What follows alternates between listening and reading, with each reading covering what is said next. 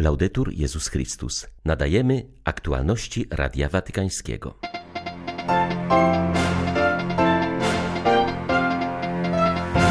Dzień chrztu to urodziny wiary, mówił papież w kaplicy sykstyńskiej, gdzie ochrzcił dzieci pracowników Watykanu.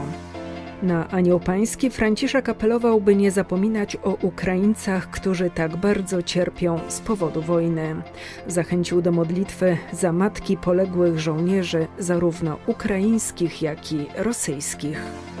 Groty watykańskie ponownie zostały otwarte dla pielgrzymów. Rzesze wiernych od rana modliły się tam przy grobie Benedykta XVI. 8 stycznia wita Państwa Beata Zajączkowska. Zapraszam na serwis informacyjny. W niedzielę chrztu pańskiego Franciszek ochrzcił 13 dzieci pracowników Watykanu, które przyszły na świat w ciągu minionego roku. Zwyczaj chrztu niemowląt w kaplicy sykstyńskiej wprowadził Jan Paweł II w 1981 roku i jest on kontynuowany przez kolejnych papieży. W krótkiej, improwizowanej homilii papież podziękował rodzicom za to, że zechcieli ochrzcić swe dzieci, wprowadzając je w ten sposób do wspólnoty Kościoła. Zachęcał też, by pamiętać o dacie chrztu, bo są to urodziny wiary. Chrzest jest jak urodziny, bo sprawia, że odradzamy się do życia chrześcijańskiego. Dlatego zachęcam Was, abyście nauczyli Wasze dzieci daty chrztu jako nowych urodzin, aby co roku pamiętały i dziękowały Bogu za tę łaskę stania się chrześcijanami. I to jest zadanie, które radzę Wam wykonać.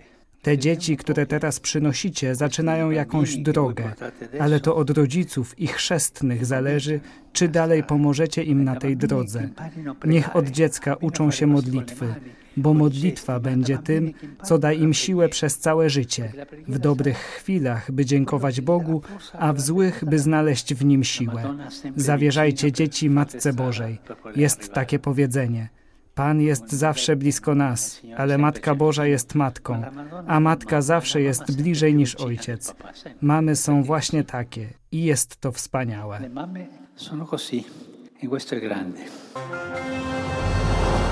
O Bożej Sprawiedliwości, którą Jezus przyszedł przynieść na świat, mówił papież w rozważaniu na Anioł Pański. Wskazał, że polega ona nie na rozdzielaniu kar i nagan, ale na uwalnianiu człowieka z sideł zła i zbawieniu grzeszników.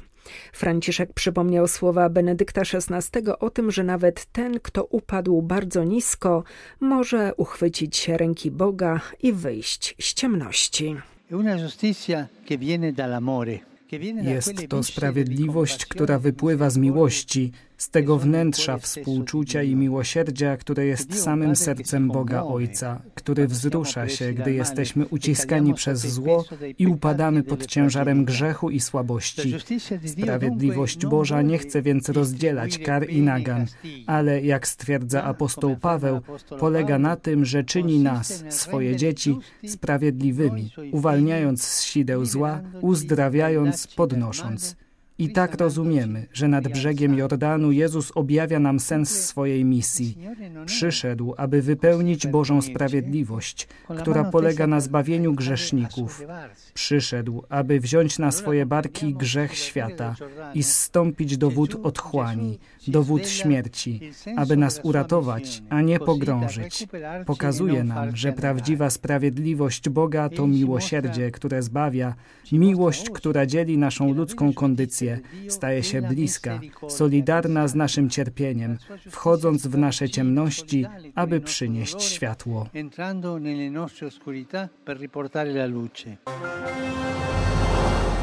Na zakończenie południowego spotkania na Anioł Pański Franciszek apelował, by nie zapominać o naszych braciach i siostrach Ukraińcach, którzy tak bardzo cierpią z powodu wojny. Szczególnie zachęcił do modlitwy za matki poległych żołnierzy, zarówno ukraińskich, jak i rosyjskich.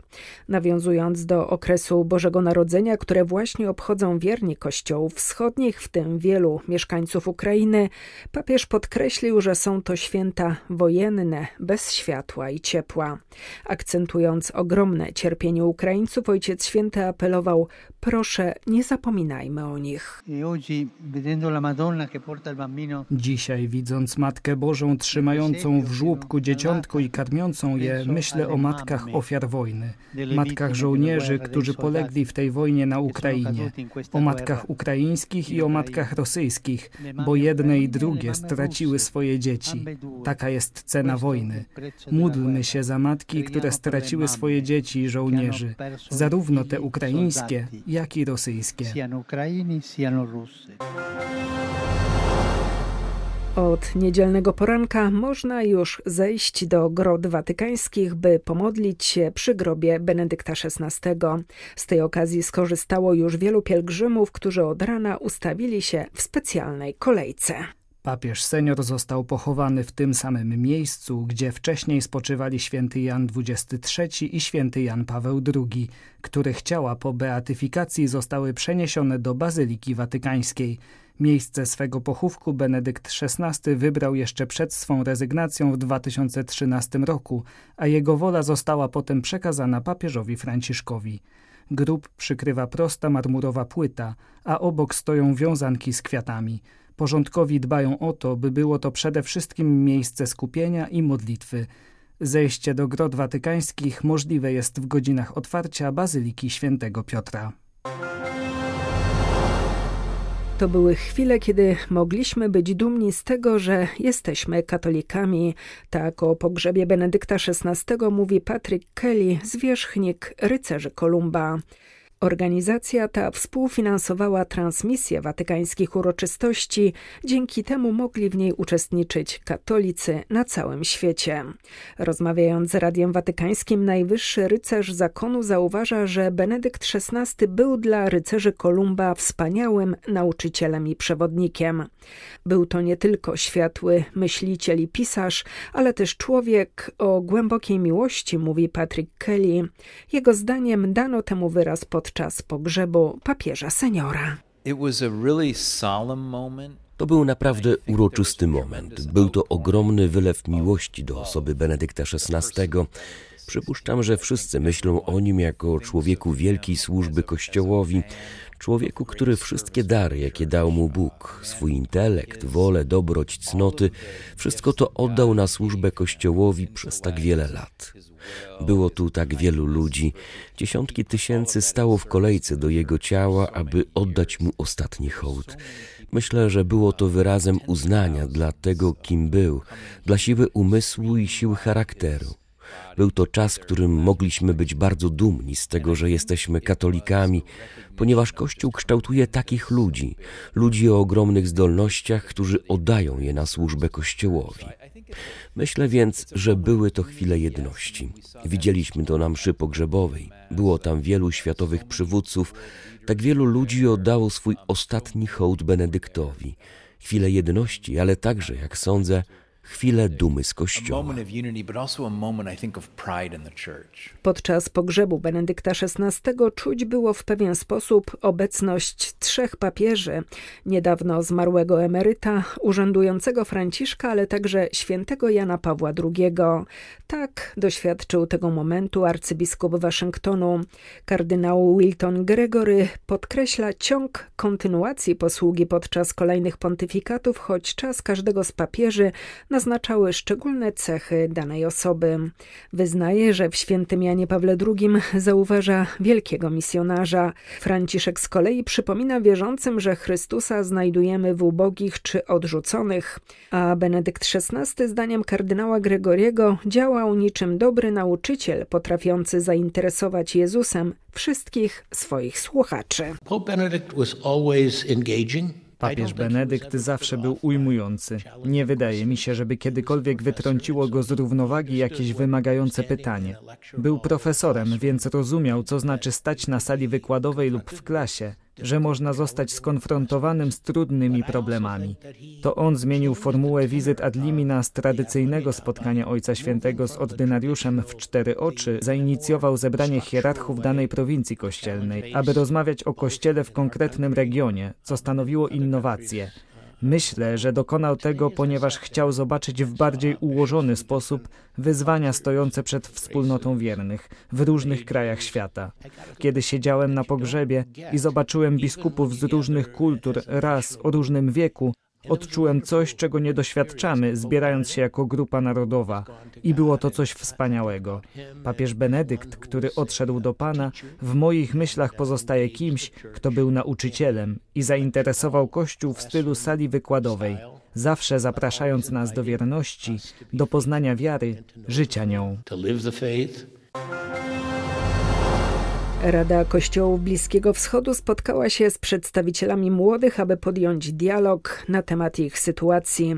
Wobec masowego opuszczania tego regionu przez chrześcijan wezwała, aby młodzi pozostali na swej ziemi i nie wpadli w pułapkę pokusy emigracji. Rada Kościołów Bliskiego Wschodu jest organem ekumenicznym, do którego należą kościoły prawosławne, protestanckie, a także katolickie. Jak podkreśliła w swym oświadczeniu, wyjazd z kraju powoduje utratę tożsamości i przyczynia się do procesu, w którym na wschodzie zanika jeden z podstawowych elementów regionu oraz ważna część społeczeństwa. Niełatwo jednak zostać w kraju, który jest pogrążony w kryzysie gospodarczym albo gdzie doświadcza się dyskryminacji, o czym mówili przedstawiciele młodych z Egiptu, Syrii, Iraku, Palestyny czy Libanu. Proces emigracji chrześcijan z całego regionu Bliskiego Wschodu osiąga niespotykane rozmiary. W Palestynie członkowie wspólnot kościelnych stanowili niegdyś 18% populacji, dziś mniej niż 1%. Podobna sytuacja ma też miejsce w Syrii. Obecnie chrześcijanie to tylko 2% ludności, a przed wojną co dziesiąty mieszkaniec był wyznawcą Chrystusa. Proces dotyka również krajów stabilnych, takich jak Jordania. Istnieje duże ryzyko, że pozostaną zaledwie pojedynczy chrześcijanie na Bliskim Wschodzie. W tej sprawie zabierał głos papież Franciszek. Między innymi prosił prezydenta Francji o podjęcie działań, które wspierałyby bliskowschodnich wyznawców Chrystusa i otwarły im perspektywy w ich ojczyznach.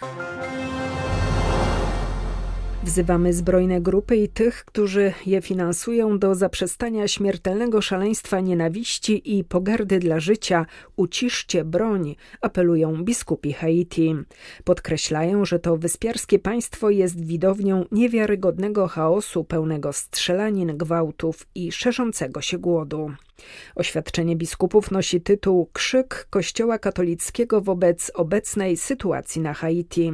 Państwo doświadczone przez trzęsienia ziemi oraz epidemię cholery obecnie zostało podzielone między zbrojne gangi. Brakuje żywności, paliwa, leków, nie działają banki. Mówi Maddalena Boschetti, świecka misjonarka pracująca na Haiti wśród niepełnosprawnych dzieci. Biskupi jasno i z mocą potępili tę straszliwą sytuację braku bezpieczeństwa. Stolica i reszta kraju pozostają podzielone pomiędzy gangi, które są opłacane przez elity lokalne i międzynarodowe, korzystające z możliwości dokonywania nielegalnych interesów. Dla nas przykładowo oznacza to, że od lat, zanim gdziekolwiek wyjedziemy, musimy sprawdzić, czy są tereny niebezpieczne, a gdzie doszło do ostatnich ataków. Każdego dnia dochodzi do porwań, strzelaniny, brutalnych napadów, ogromnej przemocy wobec kobiet i wobec dzieci, wobec najsłabszych. Nie ma wątpliwości, że jest to państwo niebezpieczne. Właśnie dlatego mamy radość służenia Panu w tych ludziach. Musimy być świadomi wartości obecności misjonarzy i obecności Kościoła w tym skomplikowanym społeczeństwie. Były to aktualności Radia Watykańskiego. Laudetur Jezus Chrystus.